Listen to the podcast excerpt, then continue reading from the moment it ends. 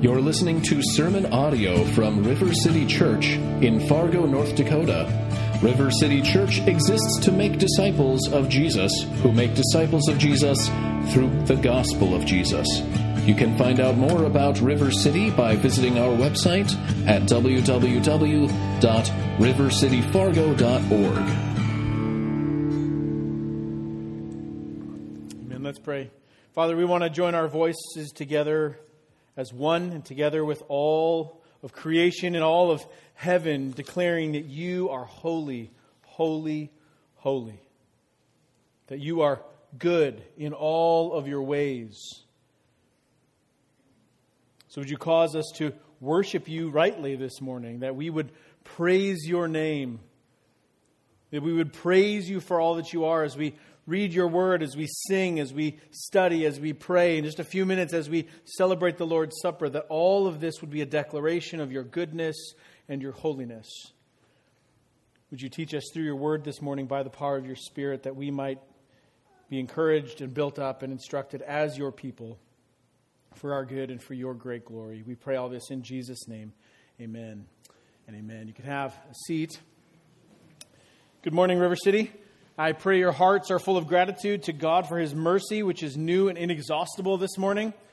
And if you need that reminder today, you did get an extra hour of sleep, so maybe that's a reminder of God's new and inexhaustible mercy. Um, I don't know, I did. Um, my name is Jake. It's my joy to serve as one of the pastors here at River City. Uh, we are continuing our study in the book of Exodus. So you can turn your Bibles to Exodus chapter 21.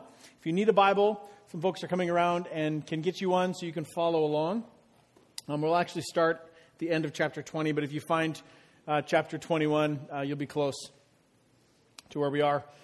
One of the things I'm, I'm hoping that we see each week as we're reading and studying Exodus is that we're able to see that Exodus is not merely a history book. Remember, in Exodus, God is revealing who He is. He's revealing what it means to belong to Him, to be His people.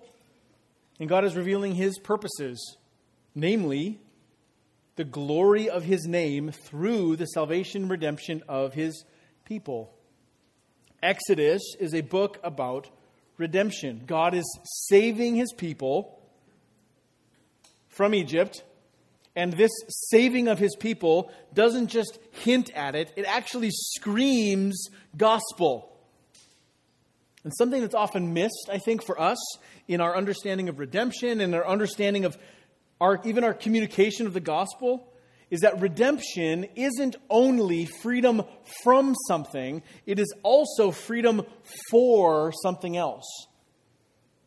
We are saved from slavery to sin, just as Israel is saved from Egypt, but also we are saved to something. In this case, we are saved from slavery to sin and we are saved to submission to God. As Paul says in, in Colossians, we have been transferred. He has delivered us from the domain of darkness and transferred us to the kingdom of his beloved Son. And so, what's kind of countercultural about Exodus and ultimately about how God works redemption is that God doesn't set Israel free from Egypt so that they can now just kind of live their lives however they want in this newfound freedom. It's not why God does this. He sets them free to belong to Him. Likewise, the gospel is the good news that God, in Jesus Christ, sets us free from sin, not so that in our now newfound freedom we can just live however we'd like, but so that now we are empowered to live lives in submission to God because now we belong to Him. It's a transfer of ownership from slaves to sin to now slaves to righteousness, is how Paul talks about it. We are now free to surrender and love and worship God. And because God is both the creator and the redeemer, He gets to set the standards, He gets to set the expectations, and in His mercy, He provides the power to live according to His commands. That's what I, I, hope we, this kind of sets the framework for us, not just for our study in Exodus, but all through the Old Testament as we try to understand the Old Covenant and, and what this all means, and then how we can see through Christ how this is now applies to us, how this applies to us. As we read Exodus we are hearing God declare over and over again, I am your God. And this morning, our big idea God is revealing himself as a God of justice. I am your God who restores justice. My argument is that all of God's commands speak to God as being just and the restoration of justice for those who have experienced injustice. When you and I think about the word justice, what comes to mind? That's rhetorical, you don't have to answer, but think about it for a second. What comes to mind when you think about the word justice? Over the past couple of weeks, I've spent some of my downtime watching parts of two really fascinating and heartbreaking court cases that have kind of gained national attention one out of Wisconsin and one out of Florida. Two different men who caused senseless destruction and death. Both accused and charged in court for multiple crimes. And both of the accused were found guilty on all accounts by juries of their peers. Both will likely spend the rest of their natural lives in prison. Now, we might argue when we see cases like this, in the face of such remarkable evil and tragedy, that justice is done when those who do wrong are caught, tried, and punished appropriately and accordingly under the law. And there's a sense in which we can feel a, a sense of peace or a sense of okayness, if you will, that justice is done, right, in cases like this. But, but justice isn't merely related to punishment of wrongdoing. We can't just only pigeonhole it into that category. Because there are many facets of what makes something just or right or good that don't have anything to do with punishment. Justice has wrapped in it, up in it, the ideas of both fairness and goodness. We see something that is wrong in the world and we say, that isn't fair.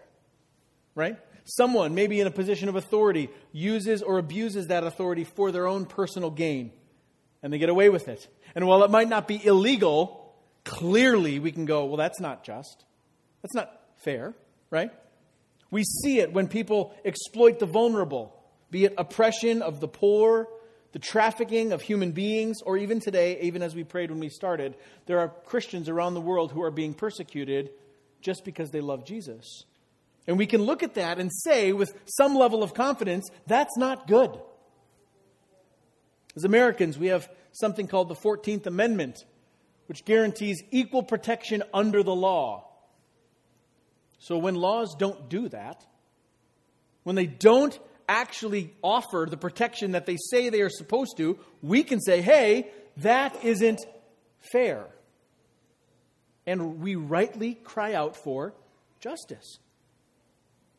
I mean, we don't want to be on the wrong side of justice. We don't want to be accused of being unloving or unfair. We want our lives to be virtuous. We want to stand up for the right things, right?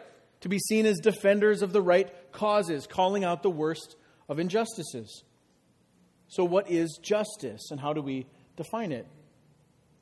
I think part, at least part of what we see happening in Exodus here, is God defining what is just and God restoring justice to those who've been living in injustice, those who've been treated unfairly, those who have forgotten what is good and right and just. So if the God who created us and the God who redeems us, who defines who we are as his people, he also gets to define what is good and what is loving and what is just.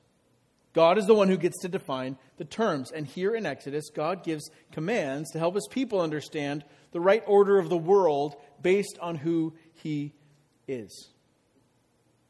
So the commands of God, as we study them, are the parameters now, for Israel, not for salvation, and for us, not for salvation, but what goodness and justice look like for those who have already been saved. As Pastor Devin said last week, these commands aren't given to Israel to save them, they've already been rescued. They've already been saved. They've already been brought out of Egypt, and now they are being consecrated. That word meaning set apart. This is now what's good for you who belong to God. This is now the definition of goodness and justice because these commands reflect God's character and are thus reflected in the lives of God's people. So I want to build on what we started in last week in Exodus 20 so that we can read God's law through new covenant eyes through Jesus. Jesus, when he was asked in Matthew 22, Teacher, what is the greatest commandment? Teacher, what's the one thing that we must do? Here's what Jesus says in Matthew 22, verse 37. He quotes Deuteronomy chapter 6, known as the Shema. Jesus says this You shall love the Lord your God with all your heart, and with all your soul, and with all your mind. This is the great and first commandment. And the second is like it you shall love your neighbor as yourself. On these two commandments depend all the law and the prophets. Jesus says all the commands of God can be condensed down, if you will, into these two foundational commands love God and love your neighbor. All the commands of God, as we talked about last week, are rooted in God's holiness, and all true justice flows from a love for God and a love for neighbor. So if we say we care about justice, then it starts with love for God and love for neighbor. I think it's a safe assumption that we all want to live in a just society, right? And more than that, we want our lives to be just, don't we? So the question is what does it mean? What does it look like? What does it mean to live a just life or a good life? And here's my answer to that from our text A just life flows from love for God and love for neighbor. What does it mean to live a just life? A just life flows from love for God and love for neighbor. So, because we're trying to cover a lot of material today, all the way through the end of chapter 24, we're going to read two. I know that's a lot. Buckle up. We're going to read two sections uh, from either side, and then we'll kind of work our way through the text a little. We're going to start in Exodus chapter 20, starting in verse 22. We're going to read a few verses there. Let's start there. Uh, Exodus 20, starting in verse 22 through verse 26. This is the word of the Lord for us this morning. The Lord said to Moses, Thus you shall say to the people of Israel, You have seen for yourselves that I have talked with you from heaven. You shall not make gods of silver to be with me, nor shall you make for yourselves gods of gold. An altar of earth you shall make for me, and sacrifice on it your burnt offerings and your peace offerings, your sheep and your oxen. In every place where I cause my name to be remembered, I will come to you and bless you. You make me an altar of stone, you shall not build it out of hewn stones, for if you wield your tool on it, you profane it. And you shall not go up by the steps to, by steps to my altar, that your nakedness may not be exposed on it. Let's skip down to Exodus chapter 24, verse 7. A couple of pages. Verse 7 Then he, this is Moses, took the book of the covenant and read it in the hearing of the people. And they, the people, said, All that the Lord has spoken, we will do, and we will be obedient. This is the word of the Lord for us this morning. what does it mean to live a just life? A just life flows from love for God and love for neighbor. And those are essentially my, my two points today. A just life flows from one, love for God, and two, love for neighbor. And just like we don't get to make our own definitions for what is good or just, we also don't get to make our own definitions of what is loving. God, who is good and just and loving, gets to set the terms. Point one outlines what it means to love God, and point two outlines what it means to love our neighbor. Now, these are not exhaustive points, and they are wildly disproportionate. Here's what I mean by that. In my organizing of our time this morning, point one is short, point two is not short.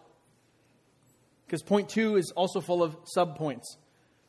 Now, this is mostly just for all of you note takers. Good luck, okay? So, what does it mean to live a just life? Here's the first point a just life flows from a love for God. Immediately, the question is okay, so what does it actually mean then to love God? And like I said, this is not exhaustive, but there's two things that show up in this text that I'd like to highlight. The first is this loving God is worshiping God. And not just worshiping Him any way we see fit, but worship him, worshiping Him as He prescribes. As Pastor Devin reminded us last week, God has now reestablished his covenant relationship with his people. He began it in Abraham, he continued it through Isaac and Jacob, and is now reestablishing it through Moses for all the people. God called them from slavery, and as we've read it six or seven times now, from Exodus 1 here through Exodus 22, God says, I will bring my people out of Egypt. I will bring them into the wilderness. I will bring them to the foot of this mountain. Why? So that they might serve me. That's worship language. That they might worship me. And so the section we read gives uh, some outlines, some instructions for what that worship should look like. The Lord tells Moses to tell the people, chapter 22, the proper worship of God should be distinct from the false and pagan idol worship of the surrounding cultures. And he gives them instructions about not making idols out of silver and gold, not letting their nakedness be seen near or on the altar. Why? Because their worship was meant to be distinct from the worship of the surrounding cultures that were living in the land of Canaan. Similarly, if you read ahead to chapter 23, maybe you read this this week, 18 and 19 give instructions for sacrifice. Specifically, you get this strange command not to boil a young goat in its own mother's milk. Now, I don't think any of you brought goats to boil this morning to worship. If you did, leave them at the door, right? Why are these here? Many pagan religions included all these ritualistic exercises and ritualistic sex and all kinds of strange practices in order to appease their gods.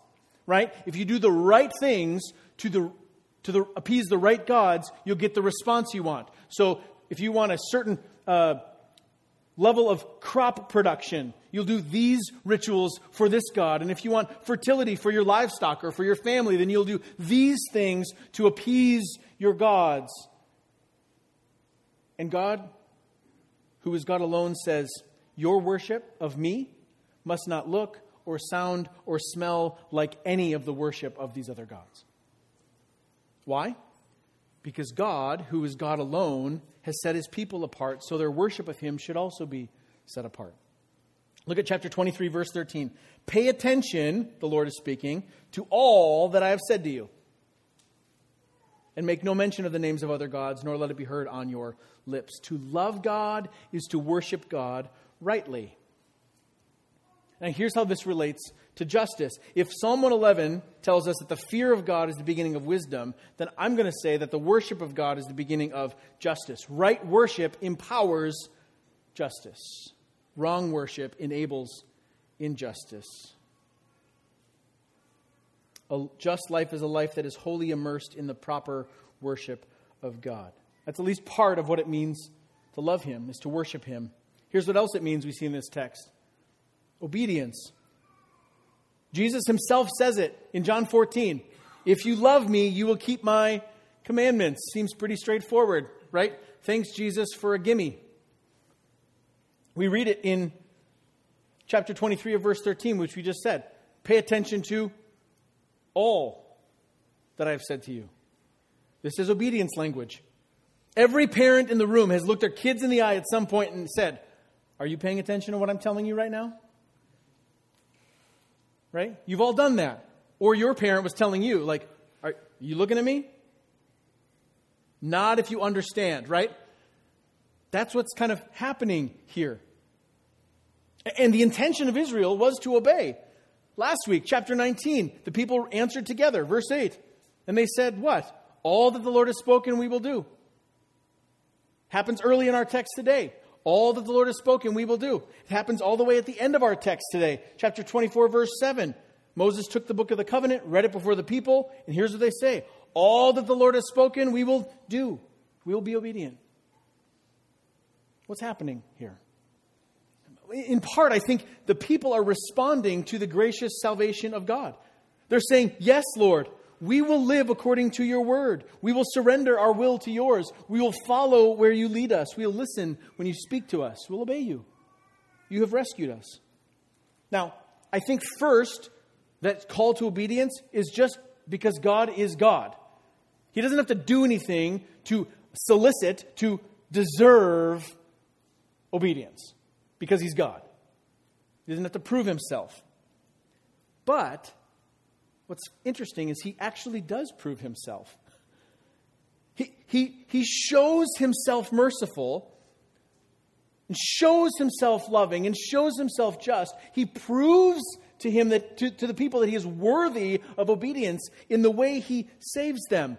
in the way he provides for them in the midst of his grumbling in their, in their grumbling. And as we see in a few minutes, he offers out of his abundant grace a relationship with them, and then out of his abundant supply provides all that is needed for them to be in relationship with him, even though they bring nothing to the table. God is proving that he's worthy to be obeyed, even though he doesn't have to. He can just say, I'm God, and the answer is okay. Right? To love God is to worship him wholeheartedly. To love God is to obey him, we see here in Exodus. Not to earn anything from him, but because we are already belonging to him, because we already know his love for us. John says it in 1 John chapter 4. We love God because he first loved us. Any ability for us to express love to God is only because he has so fully and completely loved us first. To love God means that he is our highest authority and our greatest good. So the question to ask is Is God our highest authority and do we see him as our greatest good? I think only if God is our highest authority, is our greatest good, then we will have all that we need to pursue justice for the oppressed without becoming oppressors ourselves. And we're going to get into that. Which leads us to our second and much longer point this morning. If, if point one, that a life, a just life flows from love for God, then point two from our text is that a just life flows from love for neighbor. And God like he gets to define what it means to love him, he also gets to define what it means to love our neighbor. Under love for neighbor, I actually have four subpoints. Do I have four? Doesn't matter. I have some subpoints. A couple things that the law provides, and then what the law pursues. And then there are subpoints under the third subpoint, so good luck. We read last week the Ten Commandments, things like don't murder, don't commit adultery, that's don't engage in sexual relations with someone other than your spouse with whom you are covenantly connected, uh, married. don't take something that belongs to someone else, right? We, we see these and we're like, great, got those. But what happens when someone is murdered? What happens when someone commits adultery? What happens when something is stolen? So from chapter 21, verse 1, through chapter 23, verse 9, we are given essentially case law. This is some things God's law provides for Israel. Case law. The law of God takes into account that because of the fall of Adam, that happened all the way back in Genesis chapter 3, because sin is in the world, that there will be no perfect justice on earth until Jesus comes back and establishes his kingdom in full. God's commands are not given to a utopian society where everyone can, will just get along. Rather, God's commands are a realistic response to sinners. I want us to understand that when we read these. these commands, these laws from God, are designed to govern the lives of real people in a real place, in a real time, and they're intended to promote public justice. That's how Israel is supposed to receive God's commands. Here's what I mean by that how they, uh, uh, the, God's commands are a realistic response to sinners. First, these laws just take into account that we live in a sinful and broken world. Two, these laws take sin for granted. In it, it, what I mean by that is they assume that sin is present in the human heart, that the heart is the problem. Three, these laws accommodate sin in some ways, and I'll explain what I mean by that. And four, these laws are designed to minimize the damage that is done by sin. Let me give you an example of case law and how God realistically deals with sinners. In Matthew chapter 19, a Pharisee asks Jesus about divorce and how Moses in Deuteronomy 24 gives permission to Israel in the Mosaic law for divorce.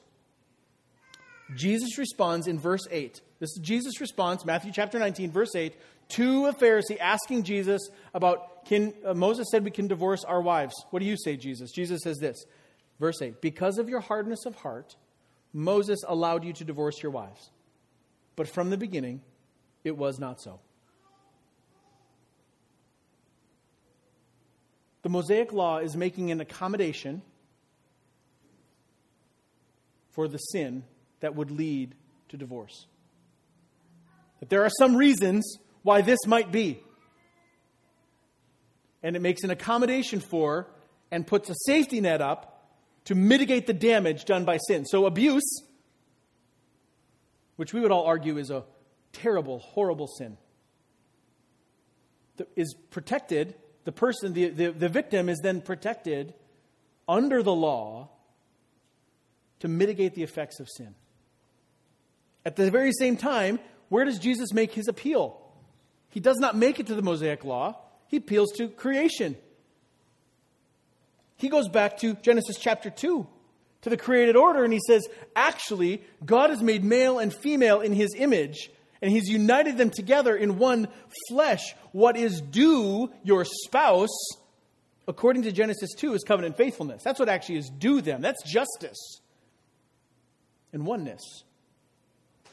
The law for divorce in Deuteronomy 24 was given to accommodate your hardness of heart. Where this Pharisee, I think, gets into trouble, and where we tend to get into trouble, is we treat God's commands like a ceiling.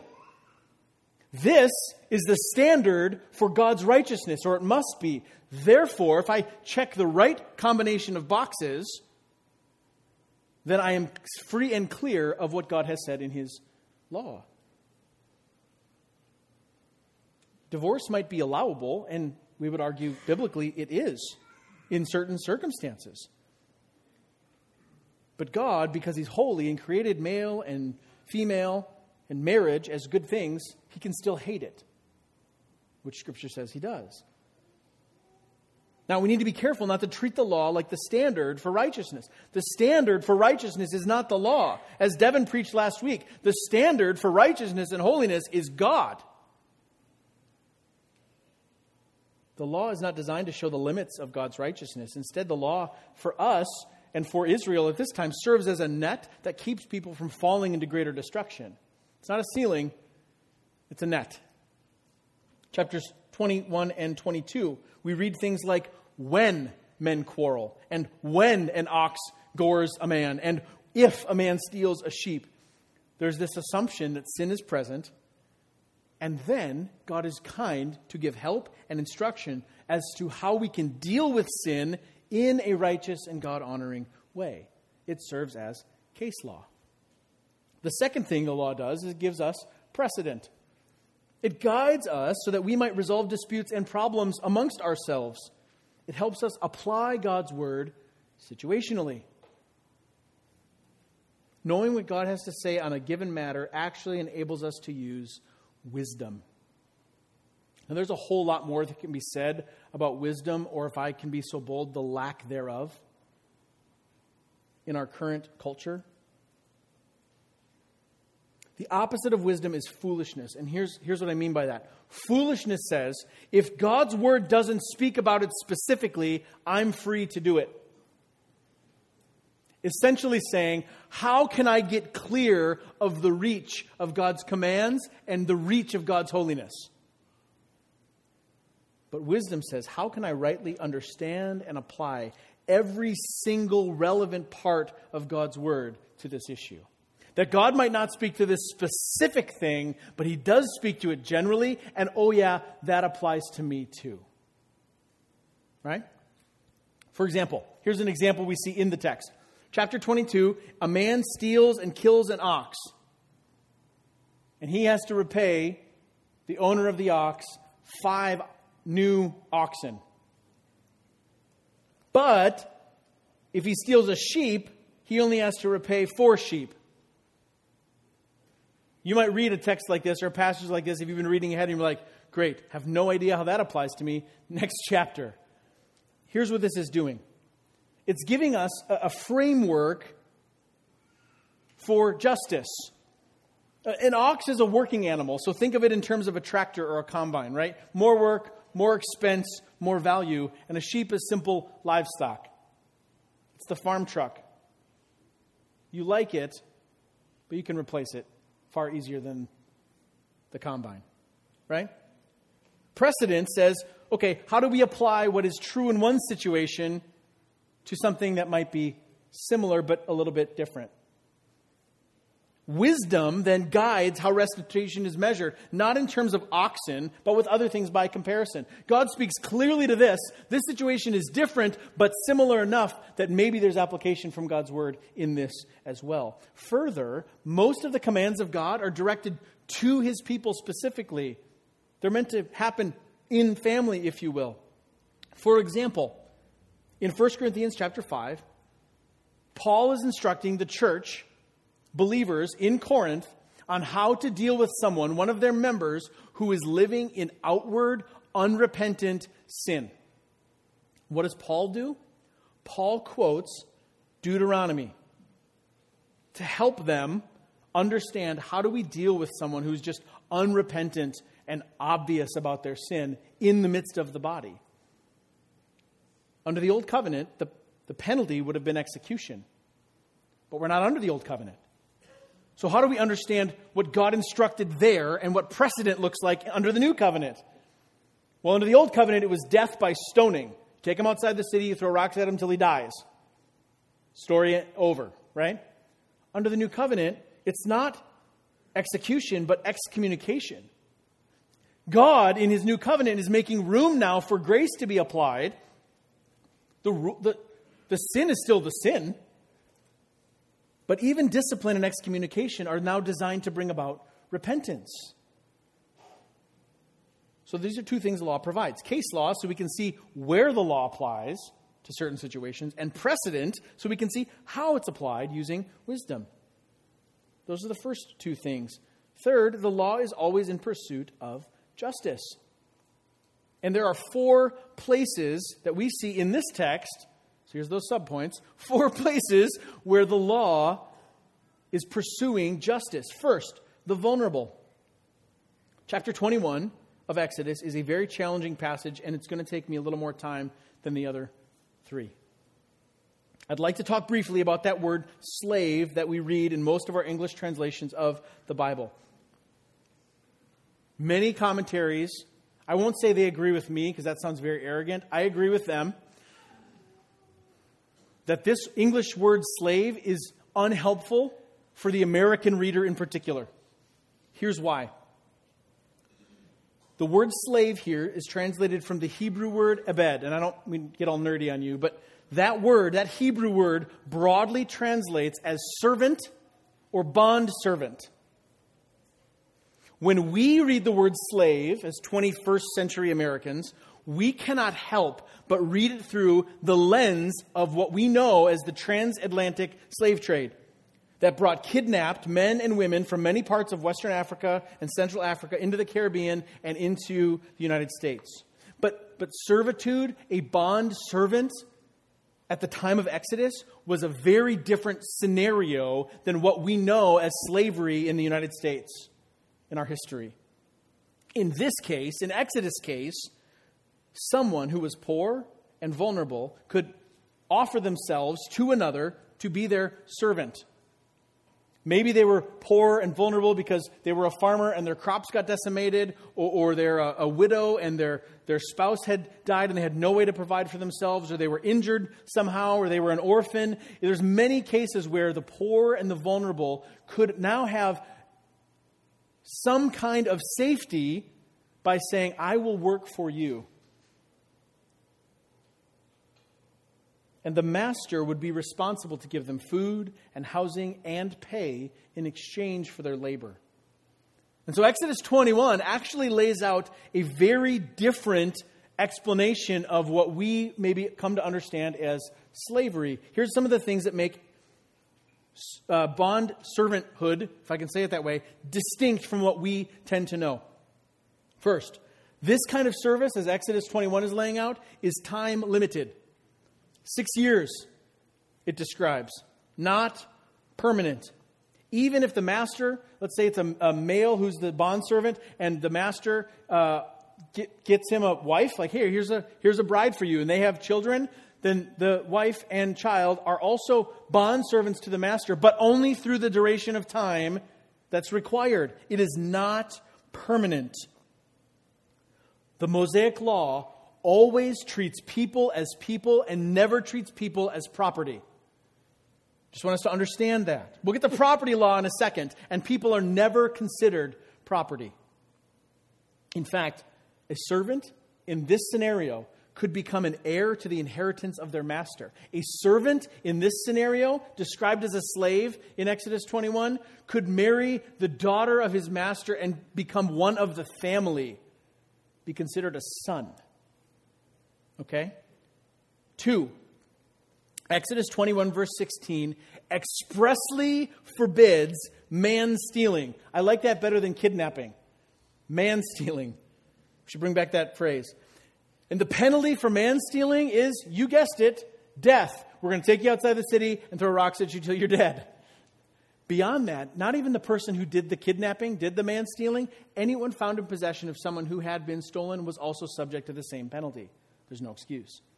Third, Exodus 21, verses 23 through 27.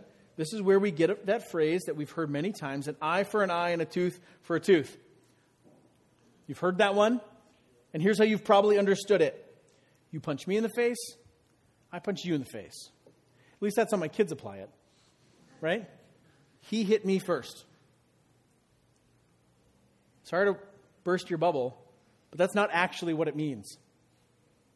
The servant is injured in the eye. His work now is limited. And what happens is, according to Exodus, according to the Mosaic Law, that slave actually goes free. You don't get to go to the guy who wounded his eye and take his eye out. It's not what it's saying. it's not one for one retribution, it's based on justice. The slave goes free, and the one who has wounded the servant has now cost the master labor. So, justice means freedom for the slave and restitution for the one whose servant was injured. In all these instances, the law, Moses, is making an appeal to the imago Dei, the image of God in all humanity. So, what is due all humanity because they are made in God's image is justice. So, if I can be so bold to add one more little bit of commentary on our own history, the transatlantic slave trade was in direct disobedience to the Bible's clear teaching on the Imago Dei and was a woeful and wicked twisting of God's word when it was used otherwise. This kind of servitude in Exodus probably more closely resembles military service today. Anyone here serve in the military? Right? Couple hands. Right? What, you, what happens? You enlist, they feed you, they clothe you, they house you, they tell you what to do, they pay you, and they train you. And you work for them for the duration of your enlistment contract. And when your time is up, you can stay if you enjoy the work, or you can go do something else. By and large, is that a fair representation generally of enlistment? Right? That more closely resembles what we're talking about when we read Exodus 21. I just want to help you in that as you read a challenging passage like this. Servitude, as outlined in Exodus 21, provided a safety net where there was no Medicare, no Social Security, and it was structured in such a way to actually protect rather than exploit the vulnerable because God is consistent within himself. He's one who defends the helpless and protects the weak and the vulnerable. The second way the law pursues justice relates to property. This one's real short. It can be boiled down to this simple phrase, which I'm sure you know you break it, you buy it. The property law, as given here in Exodus 22 and others, are built around the guidelines for restoration, right? Does, and, and, and there's a difference if that is accidental or intentional. What's been lost still has to be restored, but it, it's different. Let me give you a modern example. Anyone have dogs in the room? You own a, you own a dog. Couple of hands? Not a lot of dog owners here. Cats? People own cats? That's okay. We don't have to be pet owners. That's fine. I have a thing against the whole like fur baby movement anyway, so I like how I get a claps and amens for that. Um, if your dog bites someone but has never done anything like that before, you're still liable, right? Your homeowner's insurance will probably get involved. But you're likely, if that's never happened before and they were on a leash and they were behind the fence and some kid is poking them with a stick and gets bit, you're probably still liable. but you're probably not going to be brought up on criminal charges. Probably. If, however, you have a dog that's bitten like six kids and it runs around the neighborhood with no fence and no leash and no collar, and they catch it and it's your dog, you might actually be liable for something more than just like whoops, negligence, right? That's kind of what's happening here. The idea here is that personal responsibility is taken in order to make the other person whole because of what they've lost. That's all that this entails. What is right in bringing restitution and wholeness to those who have lost? And it balances out between things that were intentional and unintentional. Third, justice as it relates to sex. I'm going to keep this section rated PG, but parents, you might have to define some terms when you get home. Sorry about that. Uh, chapter 22, verses 16 and 17. Let me read it to you. If a man seduces a virgin who is not betrothed and lies with her, he shall give the bride price for her and make her his wife. Now, a couple things here. Maybe you've heard this passage used as an argument. I've had a conversation with someone about this passage, about how the Bible is backwards and harmful to women. And I have to push back on that just a little and explain. First, this passage presumes consent on the part of both parties. There is a word in the Hebrew for forcible rape. That word is not here present in this text. And the punishment for rape, if we want to go there, from Deuteronomy chapter 2 is, you guessed it, take him outside the city, throw rocks at him till he's dead. There's a theme here on the way to deal with lawbreakers in the Old Testament. So, what's being described here is something different. And while it's clear the intent here is that the man is the initiator, that word used is seduce in the English, it means to entice. It doesn't necessarily mean manipulate, but it means to entice. It does imply that the woman here is a willing participant in this activity. Okay? That's at least implied. Two, I don't think this creates an obligation that every act of premarital sex must result in marriage in every instance. That's not what's happening here. What this is doing is providing a safety net for a woman who, in an ancient Near Eastern culture like this, might have her prospects for a good marriage now limited by the fact that she's been with someone else. In fact, the man himself, depending on the context and the timing, might also be looked down upon highly. This is not merely one sided. The man in this case, in Exodus 22, has violated the purity of this woman. He has shown disregard for her worth as one made in the image of God. So the responsibility now is on him to make it right. First, by marrying her and thus fulfilling all the obligations to care for and love and provide for this person, this woman, his wife. And if the girl's father completely refuses, I mean, who knows? Maybe this guy's a total dirtbag. He has to pay the bride price, which in cultures where arranged marriages are common, an exchange would take place from the husband to be to the family of the bride to be to provide for that family, to make, build relationship and connection. So, what that actually is intended to do is to raise the value of women in the culture and to raise the value of the purity of the sexual union between a husband and a wife. Further, I think it also highlights that any sex outside of the covenant of marriage is a justice violation. It's a justice violation, and here's what I mean by that it is the taking of something that doesn't belong to you. To quote Pastor Bobby Jamieson, uh, pastor who I've, I've listened to a little in, here in Exodus, he says this, and I thought it was very helpful. The only warrant of taking sexual intimacy is the prior giving of the lifelong commitment of a marriage vow. Everything else is stealing. That's what's happening in this passage. And so if something is stolen, then restitution needs to be made. And we all know this. We look at a court of law, right? And someone's child dies, and punishments are doled out by by a court for money damages or for time served. And we all recognize that this is not a one for one fulfillment, right? Money or jail time does not bring back a lost loved one, it doesn't restore a, a stolen virtue. But the responsibility on the offender needs to be marked somehow. And that's what's happening here. That's the third way the law pursues justice. The fourth is this justice in broader society. Chapter 23, verse 4 says something really interesting. Listen to this. Uh, you can read it along too. Verse 4, 23. If you meet your enemy's ox or his donkey going astray, you shall bring it back to him. You see your, your enemies, uh, someone who doesn't like you and you don't like them, their donkey is wandering away into the wilderness. Your job is to bring it back to them. He continues If you see the donkey of one who hates you lying down under its burden, you shall refrain from leaving him with it. You shall rescue it with him. This implies that the one who hates you is standing there next to his donkey, which is like fallen over because it's carrying too much weight.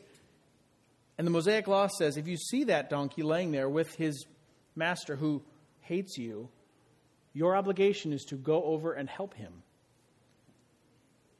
The command to rescue your enemy's ox or donkey is not optional here. This isn't a if you get around to it. And it's also not based on, it would be very merciful and compassionate of you to do this. For the people of God, it would be unjust to not serve your enemy in this way. It's a different way of looking at it, I think. It is anti justice to not love your enemy, to not pray for those who persecute you. Why? Because God, who is just, loves us who were his enemies. You want to live in a just society? You want to live a just life in a just society? There cannot be justice out there until there is justice between you and your enemy, between you and your brothers and sisters, between you and God. That, I think, is the crux of the Mosaic Law in restoring justice. I've given you the parameters for it. And if you want this kind of world where justice happens, here's how it happens. And it goes all the way back to God. So, where does that leave us?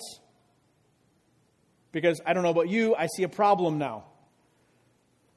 See, one thing we need to understand when it comes to the law of God is that we're not allowed to disregard or pick and choose the parts that we like.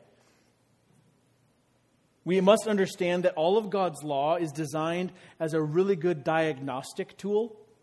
It's a great x ray machine that takes a snapshot of our lives and says, man, you guys are broken. That's what the law does. But the x ray machine has no ability to fix the problem. It cannot set any bones, it cannot repair any heart damage. The law does not have the power or the mechanism to fix what is broken. It cannot change the heart. It reveals sin, but it cannot redeem from sin. And because all of us as humans are sinners by nature and choice, we all fall short of God's holiness and glory. I mean, we have good intentions right? Those are my intentions. Those are your intentions. Those are clearly Israel's intentions. They say it three or four times. We will obey. We will obey. We will obey. And in the coming chapters, we were like, really? Did you, did you forget what you just said, guys? That whole golden calf thing, how's that working out for you? We're going to get there. It's a fun one. I want to live justly. I want my life to have been marked that I've done something to alleviate the burdens of others, the oppressed and the vulnerable. I want to wisely ap- apply God's word to my life circumstances. I want to worship God wholeheartedly. And yet, we recognize that despite our best intentions, we will fall short. Even if we think we are not that bad compared to those men sitting in a courtroom awaiting judgment for murder, we're still not there. The Apostle James says it in James 2. When we break one part of the law, we're guilty of all of it. None of us stands righteous. So something else must be done. And this is where, here in Exodus, we've seen it in bits and pieces. We saw it in the Passover, and we see it blindingly obvious here of not just the law, but we get lots of gospel here. If a just life flows from love of God and love of neighbor, what enables us to love God and love neighbor as we've been called to do? Because, friends, it is impossible to truly love God and impossible to truly love our neighbor unless there is blood, Look at chapter 24, verse 3 through 8. Let me read this for you. Moses came, tell all the people, told the people all the words of the Lord and all the rules, and all the people answered with one voice. Here's their intention All the words that the Lord has spoken, we will do. And Moses wrote down the words of the Lord. He rose early in the morning, built an altar at the foot of the mountain, and twelve pillars according to the twelve tribes of Israel. And he sent young men, the people of Israel, who offered burnt offerings and sacrificed peace offerings of oxen to the Lord. Verse 6 And Moses took half of the blood and put it in basins, and half of the blood he threw against the altar. Verse 7 The people respond The book of the covenant is read. All that the Lord has spoken, we will do. We will be obedient. Verse 8 And Moses took the blood and threw it on the people and said, Behold, the blood of the covenant that the Lord has made with you in accordance with all these words. This is one of those Bible stories that does not show up in children's Bibles very often.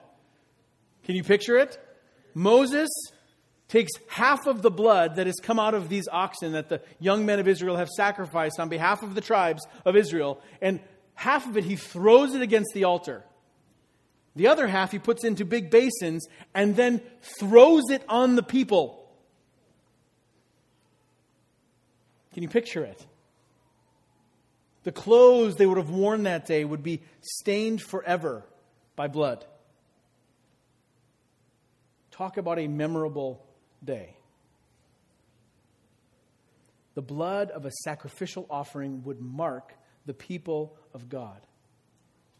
And it wouldn't just mark them, it made them worthy. Look at what happens next. Verse 9. Moses, uh, excuse me, Moses, Aaron, Nadab, Abihu, and 70 of the elders of Israel went up, and they saw the God of Israel, and there was under his feet, as it were, a pavement of sapphire stone, like the very heaven for clearness.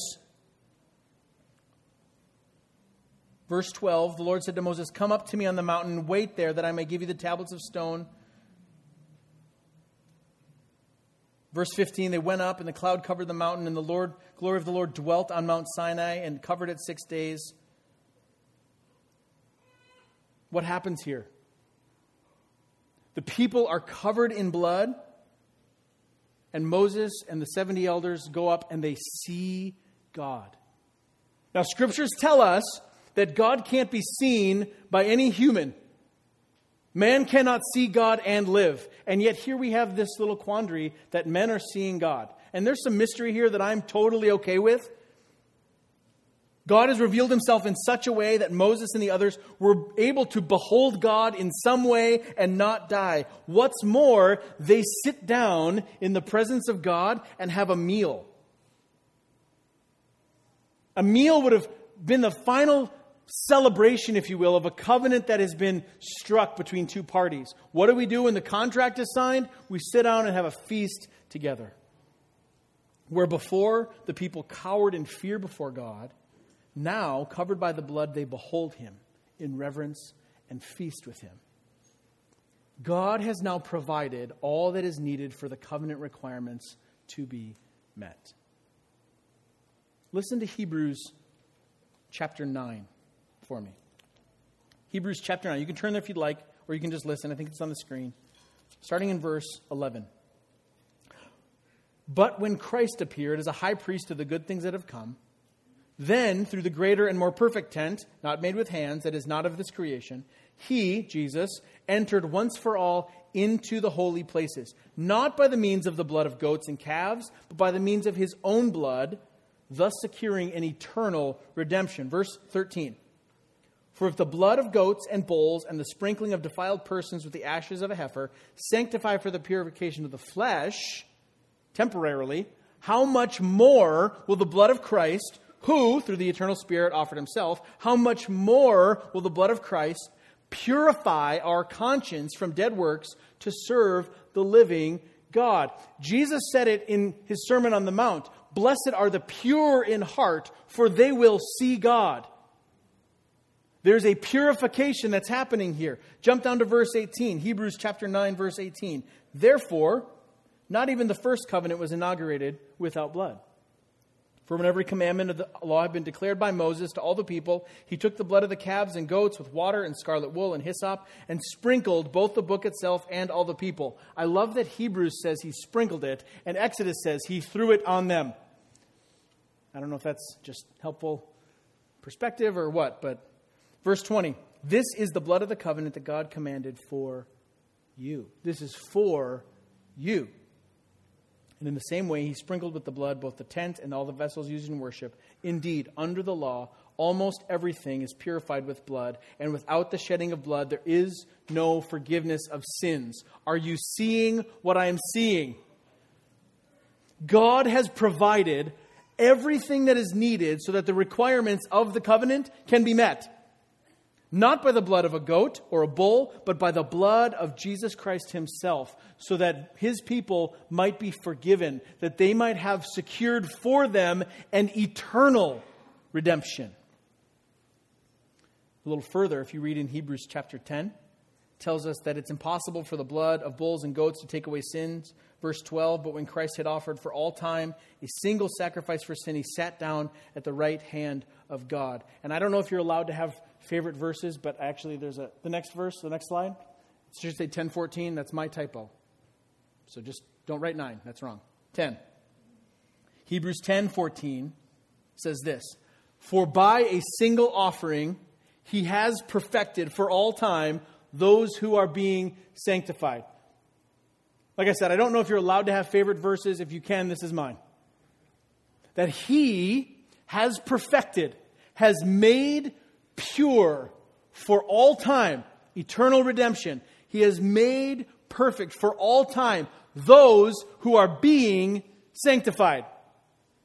I don't understand it, but it is glorious that He sees us as perfect and pure, covered in the blood of Jesus, and that as we live out this life, He is working our sanctification and our purification that we would look more and more like Jesus. It is a forgiven and a blood covered people who can not only now belong to God, but behold Him, who are made just and who are made righteous before Him. See, we know that we will falter and we will fail in our pursuit of justice. But God, who is just, has set down the parameters. This is what justice looks like.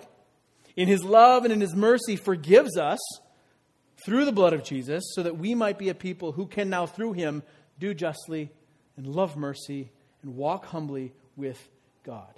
A just life flows from love for God and love for neighbor, and it is only a blood covered people who can do that. My prayer is that the Lord would continue to sanctify us as his people, those whom he has purchased, those who are already forgiven through Jesus, that we might display him and his justice as our justice restoring God. Would you pray with me?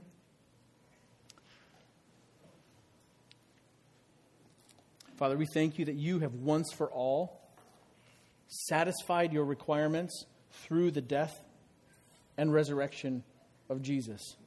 That not only his blood, which secures our forgiveness, but his rising again, which secures our eternal life.